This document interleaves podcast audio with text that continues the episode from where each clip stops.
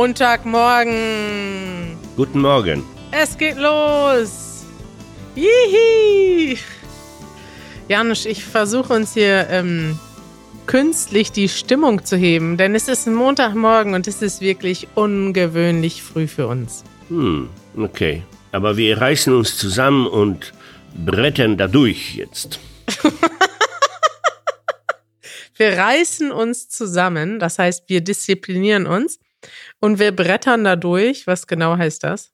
Das musst du erklären. Brettern heißt schnell und holperig vielleicht auch mit dem Auto durchzufahren. Ja, gestern sind wir über die Autobahn gebrettert, das kann man sagen. Das heißt, dass man besonders schnell fährt. Findest du, ich bin über die Autobahn gebrettert, Janusz?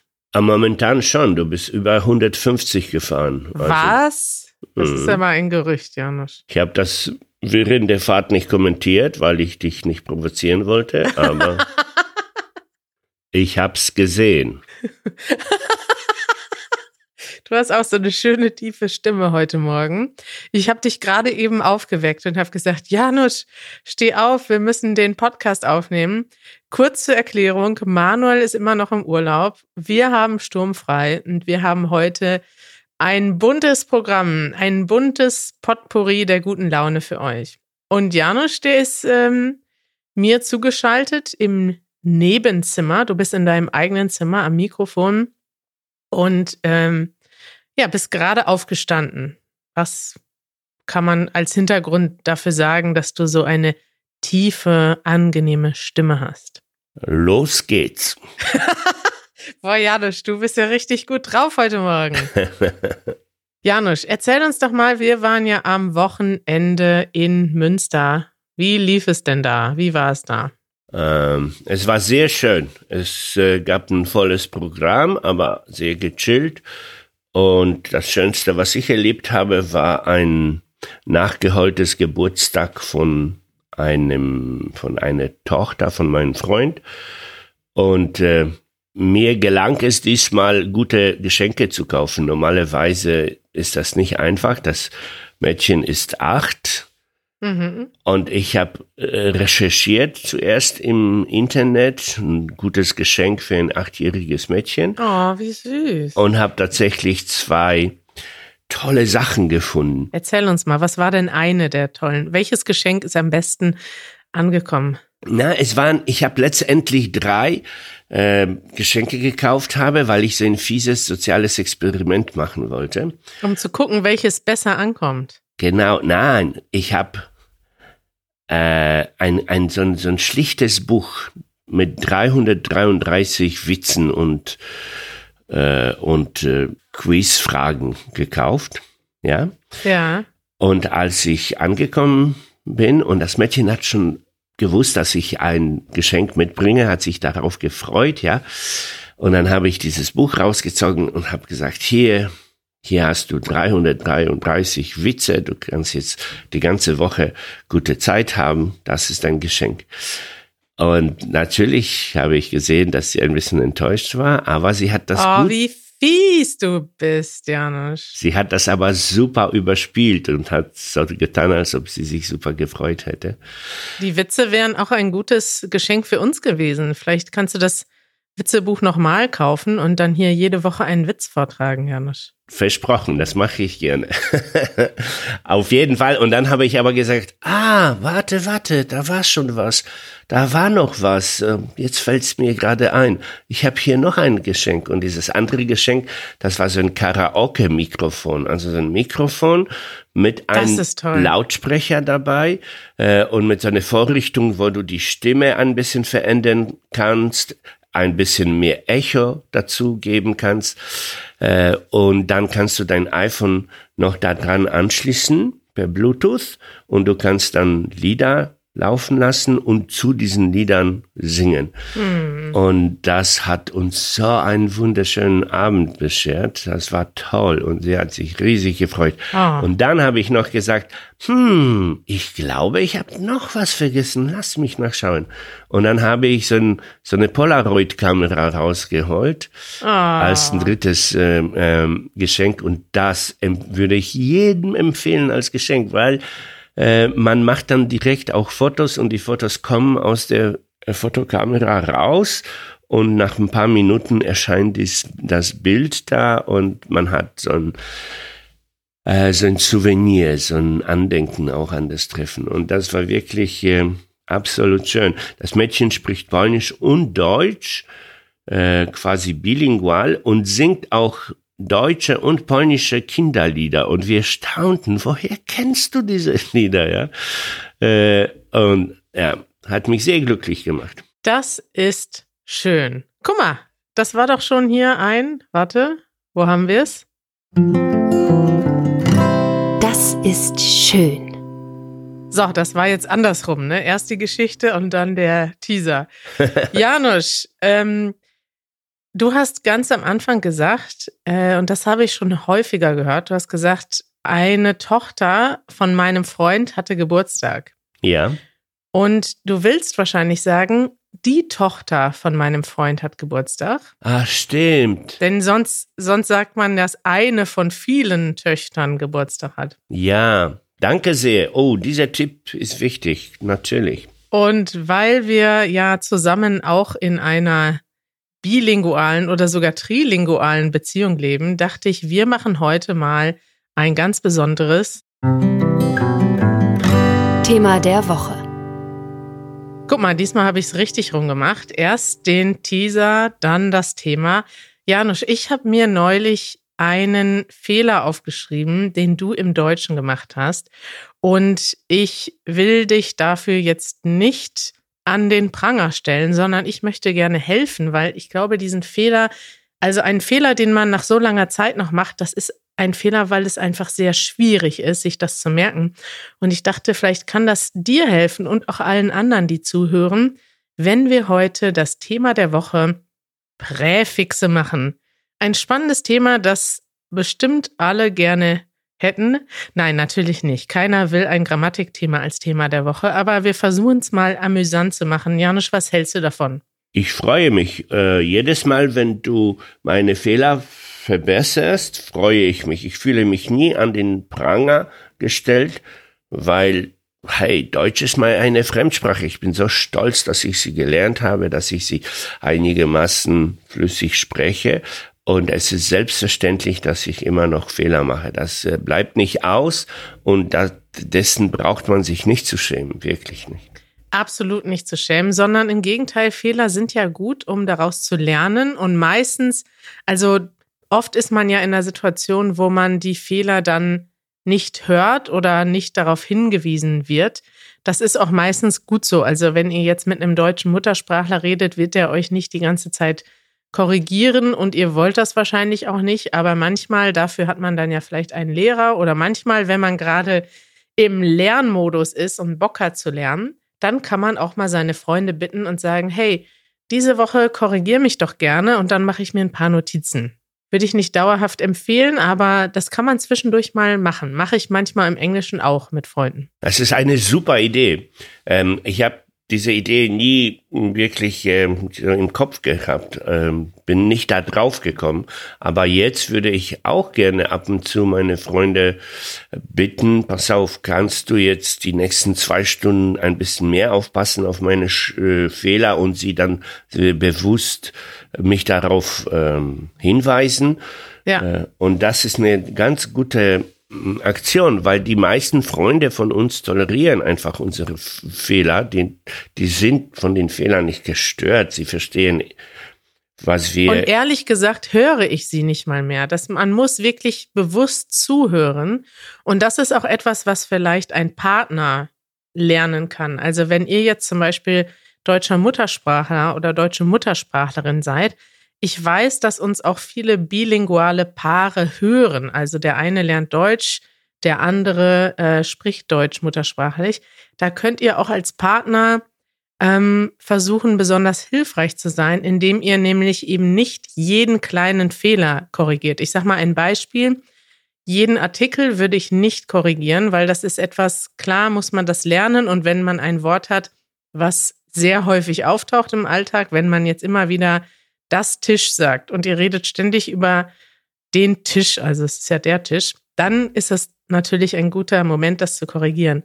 Aber grundsätzlich würde ich gucken, dass man nicht jeden einzelnen Fehler direkt spiegelt, sondern sich ein bisschen versucht, auf die Muster zu konzentrieren. Gibt es zum Beispiel immer wieder einen Fehler mit Präfixen oder immer wieder einen Fehler in der Konjugation, dann kann man vielleicht dem Partner sagen, hey, mir ist dieser Fehler aufgefallen und dann kann sich der Partner vielleicht darauf konzentrieren. Ja. Janusz, ähm, wir wollen heute über Präfixe reden und ich möchte direkt vorweg sagen, es ist ein langes Thema und wir werden jetzt nicht allumfassend alles erzählen, was man zu dem Thema wissen muss. Aber ich fange mal an mit deinem Beispiel und dann reden wir über ein paar Beispiele anhand dieses Verbs. Und zwar sitzen wir beide, wir sind auf dem Weg nach Münster, muss man sich vorstellen, im Auto auf der Autobahn. Und dann haben wir eine Pause gemacht äh, und haben gemeinsam Mittag gegessen. Janusz und Kari sitzen auf einer Terrasse beim Restaurant auf der Autobahn, also an der Autobahnraststätte. Und ähm, dann ist es so wie oft bei uns, der eine, also wir essen beide ein bisschen unabhängig voneinander, gucken auf unser Handy und irgendwann sagst du, nee, du sagst gar nichts, du stehst einfach auf und gehst. Dann sag ich, Janusz, warum bleibst du nicht bei mir? Und du sagst, weil ich mir die Beine zertreten will. Und in diesem Moment habe ich ein bisschen gelacht. Nicht über dich, aber einfach, weil es ein bisschen lustig klang. Denn dieses Wort, dieses Verb zertreten, das existiert zwar, aber in diesem Zusammenhang ist das das falsche Beispiel. Ja, weil zertreten, du würdest vielleicht einen äh, eine Spinne zertreten oder. Ja, oder? Um, oder eine Schlange würdest du vielleicht auch zertreten. Eigentlich nicht, aber zumindest das bedeutet dieses Zer, heißt zerquetschen, zermalmen. Richtig, da hast du schon direkt einen, ein Präfix erklärt. Zertreten, dieses zer, das ist ein altes Präfix. Das kann man jetzt nicht mehr so eins zu eins übersetzen und das existiert jetzt auch nicht als Präposition. Aber äh, man versteht das so, sage ich mal, als Muttersprachler ein bisschen intuitiv. Und das ist auch schon das Problem mit vielen Präfixen. Das habe ich ganz schön gelesen auf dem Blog von Emanuel, ähm, yourdailygerman.com, den ich an dieser Stelle nochmal bewerben möchte der hat zu vielen dieser Präfixe sehr lange und ausführliche und sehr humorvolle Artikel geschrieben. Und es gibt einige Präfixe, die sind gleichzeitig Präpositionen, zum Beispiel an, aus, in. Die kann man sehr viel einfacher verstehen, weil man die im gesprochenen Deutsch sehr häufig benutzt, eben auch als Präposition. Und dann gibt es andere Präfixe, das sind Präfixe, die in der deutschen Sprache schon sehr alt sind, teilweise hunderte Jahre. Und deswegen haben die sich auch ganz unterschiedlich entwickelt. Zum Beispiel mit zer gibt es nicht eine einzige Übersetzung, aber es gibt ganz oft so eine Gemeinsamkeit und es gibt so ein Gefühl dafür. Zum Beispiel etwas geht kaputt, etwas existiert nicht mehr, etwas wird zerstört. Da ist das auch schon drin. Zerstören, zerquetschen, zermalmen. Und so ist auch zertreten. Das bedeutet eben, wenn du jetzt sagst, ich will mir die Beine zertreten, dann wörtlich, also man stellt sich vor, dass du auf deinen eigenen Beinen trittst, bis sie nicht mehr existieren. Sehr brutal, Janusz. Ja. Und was war das Verb, was du eigentlich benutzen wolltest? Hm, war natürlich vertreten. Mhm. Ich will mir meine Beine vertreten, aber ich könnte das nicht erklären, warum fair. Die Bedeutung ist, ich will meine äh, Beine etwas äh, dehnen und äh, etwas Bewegung bringen, mhm. damit äh, sie nicht wehtun, damit sie ein bisschen sportliche Betätigung erfahren. Fair ist tatsächlich eines der schwierigsten Präfixe in der deutschen Sprache. Ich schätze, deshalb ist das auch so schwierig, sich das zu merken. Wir haben da mal ein ganzes Video zu gemacht. Übrigens auch zum Thema Zer. Ich verlinke euch, verlinke euch die mal in den Show Notes. Und fair ist so alt, dass es heute unterschiedliche Bedeutungen hat und nicht mehr auf eine einzige Bedeutung sich reduzieren lässt. Vielleicht ist es deshalb auch so schwierig zu merken. Fair also in dem Video habe ich so grundlegend erklärt, dass fair irgendwie so dieses Gefühl gibt, dass etwas weggeht, etwas nicht mehr da ist. Es kann aber auch bedeuten, dass etwas schief läuft. Ich sage mal ein paar Beispiele. Verschwinden. Da ist etwas nicht mehr da. Ich kann aber auch sagen, ich verlaufe mich. Das heißt, ich laufe und habe den Weg verloren. Verloren ist direkt schon ein weiteres Beispiel. Oder vergessen. Vergessen, ich habe etwas vergessen. Oder wenn man auf dem Handy die falsche Nummer wählt, dann hat man sich verwählt. Genau. Fair ist ganz, sind ganz unterschiedliche Sachen, aber mal am Beispiel, was wir hier benutzen wollten, vertreten, da hat es auch schon unterschiedliche Bedeutungen. Man kann sich die Beine vertreten, das heißt, man geht irgendwie, es ist ein sehr formelles Wort, würde ich auch sagen. Das würde ich jetzt nicht unbedingt selber benutzen. War aber interessant, dass du das benutzen wolltest. Ja, aber auch, weil ich das ein bisschen lustig äh, finde. Also genau, ja. Es klingt sehr formell und dadurch ist es witzig, wenn man das dann benutzt. Genau. Ja. Genau, man kann aber auch sagen, es gibt auch so etwas wie einen Vertreter. Das ist jemand, der dir etwas verkauft. Jemand ist, jemand vertritt eine Firma, jemand repräsentiert eine Firma und dieser Vertreter geht herum und verkauft etwas an der Haustür. Gibt es heute nicht mehr so, aber früher gab es das. Ja. Ja, das würde ich sagen, waren auch schon die zwei schwierigsten Präfixe. Ein anderes, was auch sehr schwierig ist, ist B.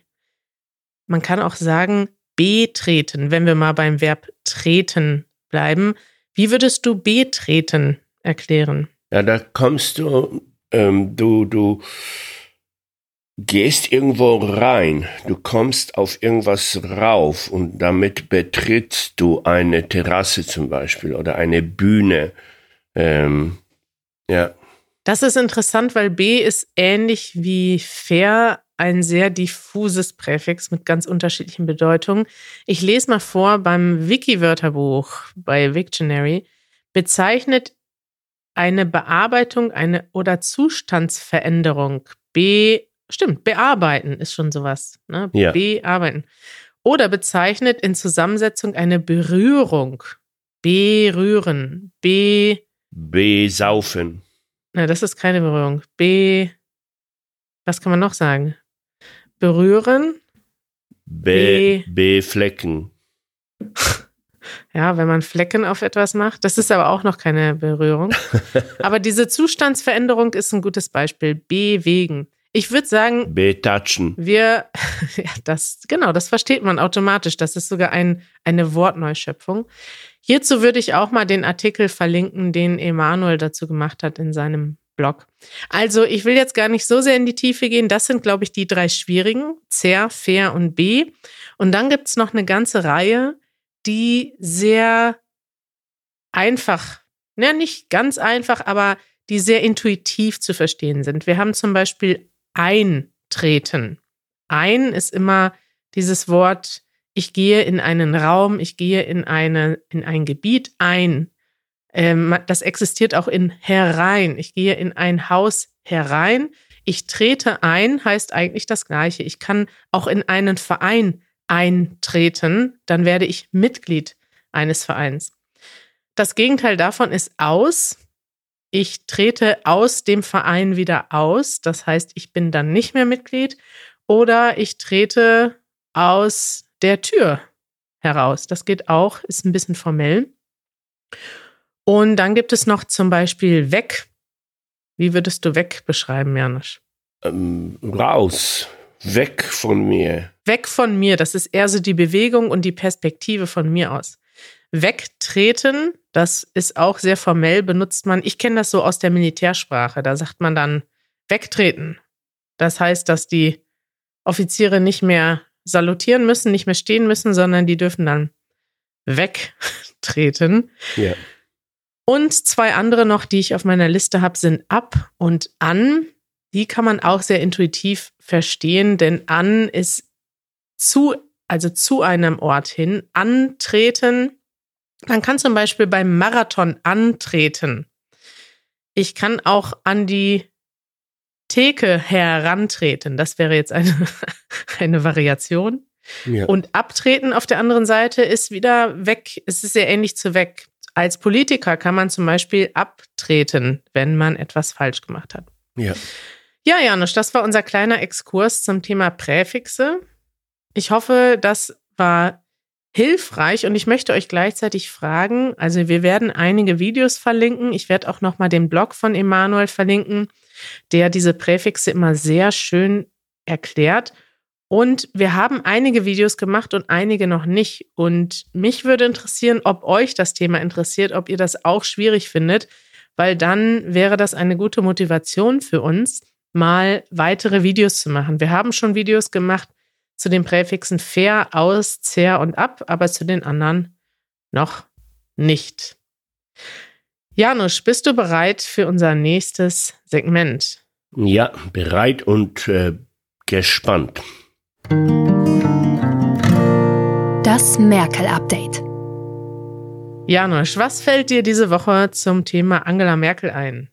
Ja, dass sie jetzt ihre Karriere sehr elegant beendet und dass sie sich hoffentlich schlauerweise auch noch Zeit lässt, um äh, sich zu belohnen für die vielen, vielen, vielen Jahre voller Stress und voller Arbeit. Und jetzt geht sie in die Rente und offensichtlich will sie das auch genießen. Wie kommst du denn darauf? Woher weißt du, dass sie das genießen will? Weil sie hat angekündigt, keine andere Funktionen äh, anzunehmen, annehmen zu wollen. Sie will, äh, sie will sich erholen, sie will sich Zeit lassen. Sie hat jetzt 16 Jahre hart gearbeitet und jetzt, äh, glaube ich, will sie ein paar Jahre, die ihr noch geblieben sind, für sich beanspruchen. Chillen. Vielleicht Chillen. wird sie ja demnächst ein Leben führen wie du, Janusz, bis 11 Uhr schlafen und dann Gitarre spielen. Das wäre doch ein schönes Leben. Das würde ich ihr wünschen. Weil das ist wirklich eine gute ähm, Frage. Was will ich jetzt mit der Zeit machen? Will ich jetzt die ganze Welt bereisen und möglichst viel erleben, möglichst viel sehen? Oder will ich, das wäre wahrscheinlich die mh, Variante, die ich wählen würde, oder würde ich äh, in meinem Zimmer bleiben und mich auf das Innere konzentrieren und vielleicht etwas mehr Musik machen, etwas mehr Bücher lesen, etwas mehr Ach, entspannt leben. Janusz, da sieht man auch schon das Spannungsverhältnis unserer Beziehung. Ich würde natürlich das Erste machen.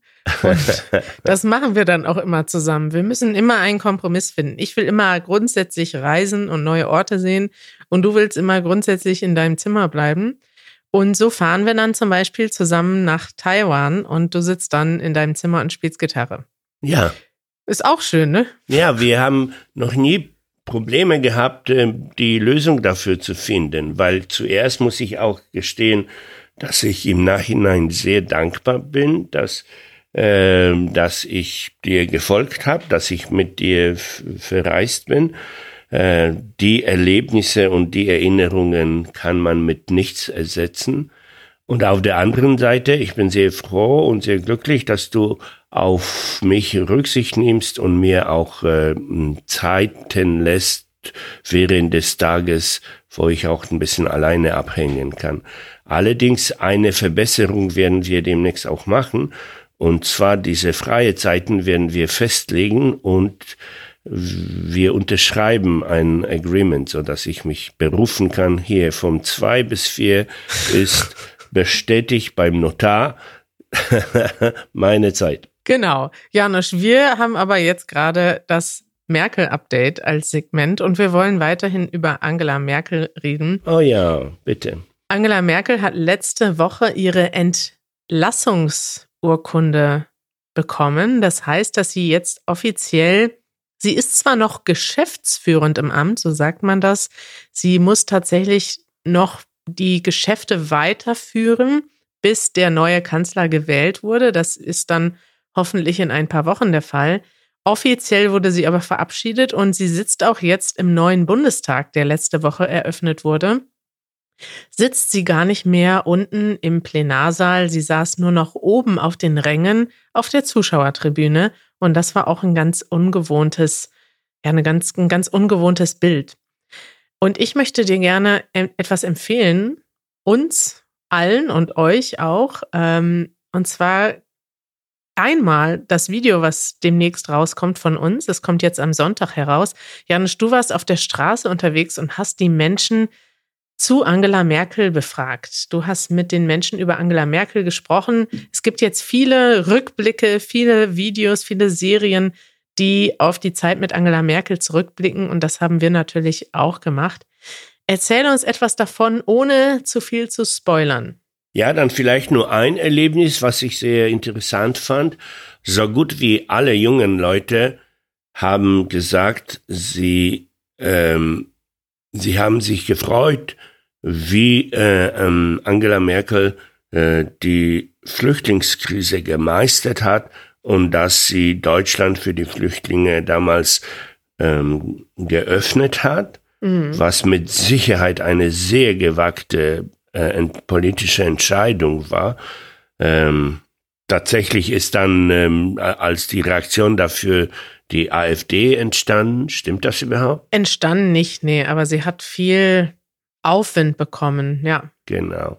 Naja, es war eine sehr, sehr schwierige Zeit und sie war sehr mutig und vor allen Dingen, sie hat das Humane ähm, über alle andere Bedenken äh, vorangestellt und äh, ich glaube, sehr viele Leute bewundern sie dafür. Ja, also ich würde sagen, es war ja keine schwierige, äh, es war keine einfache Entscheidung, weil das Problem war, so oder so wäre sie, also so oder so wäre es nicht richtig oder hätte es Probleme gegeben, sagen wir so. Also wenn sie jetzt gesagt hätte, nein, wir bleiben hart an unseren Grenzen, das hätte ja in der Konsequenz bedeutet, dass wir an den Grenzen Soldaten aufstellen, so wie das jetzt im Moment in Polen ist, und es dort zu sehr, sehr schwierigen und sehr tragischen ähm, Umständen kommt. Und das kann man machen, aber ist das, die Frage ist halt, will man, ähm, ja, will man das machen? Und da gibt es natürlich Leute, die sehr äh, hart sind und sagen, nein, wir müssen hier ein Exempel statuieren, wir müssen zeigen, dass bei uns keiner reinkommt und man nicht einfach illegal nach Europa reisen kann.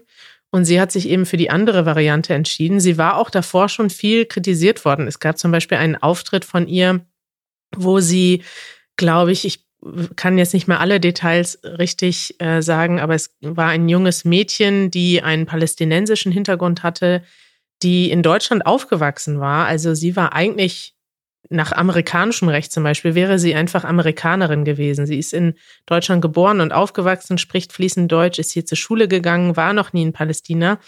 Und sie, ihre Familie und auch sie waren halt nicht, ja, hatten kein dauerhaftes Bleiberecht hier. Und sie hat das in einem Townhall-Meeting vorgetragen.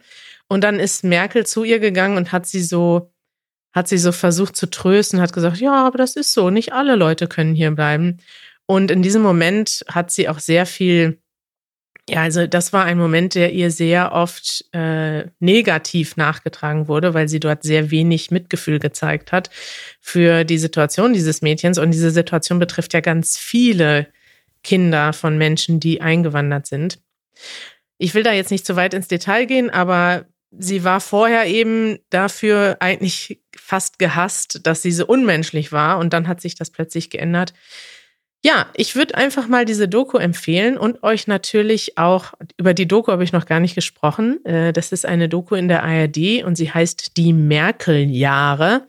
Die würde ich euch mal verlinken und euch darauf hinweisen, dass am Sonntag ein Video kommt mit Janusz und dem Thema Angela Merkel. Toll. Toll, Janusz. Und wie heißt der neue Kanzler jetzt? Der ist ja noch nicht gewählt, aber wenn alles so passiert, wie es sich im Moment abzeichnet, also wenn alles so weiterläuft wie bisher, also die Koalitionsverhandlungen erfolgreich sind und dann auch eine Regierung gebildet wird aus diesen drei Koali koalitionierenden Parteien. Dann wird der neue Kanzler Olaf Scholz heißen, der bisher auch nicht unbekannt war. Der war ja bisher der Finanzminister und ist zum Beispiel in dieser Woche oder an diesem Wochenende mit Angela Merkel in Rom gewesen. Und was besonders in den deutschen Medien beobachtet wurde, ist, dass ähm, er eigentlich in seiner Funktion als Finanzminister da war. Die Finanzminister treffen sich ja auch beim G20-Gipfel. Aber Angela Merkel hat sie tatsächlich, hat ihn tatsächlich für mehrere ähm, bilaterale Gespräche mitgenommen. Zum Beispiel haben sich Merkel, Scholz und äh, Joe Biden getroffen und sie hat sozusagen schon mal ihren Nachfolger bei den anderen Führern dieser Welt vorgestellt und das wurde auch als eine sehr nette Geste von ihr angenommen. Ja. Ich liebe solche Momente, solche Momente, wenn du bei den Politikern äh, äh, so ein bisschen Vernunft und Humanität äh, anmerkst, das ist beruhigend, ja. ja.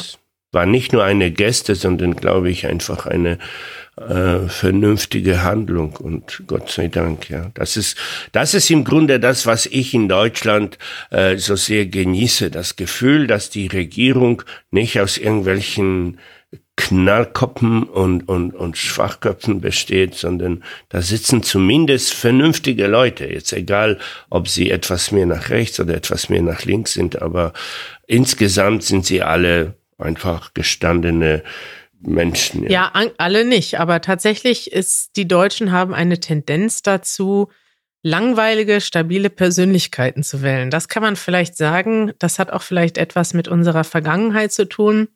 Man möchte jetzt nicht mehr jemanden wählen, nur weil er charismatisch ist und gut reden kann.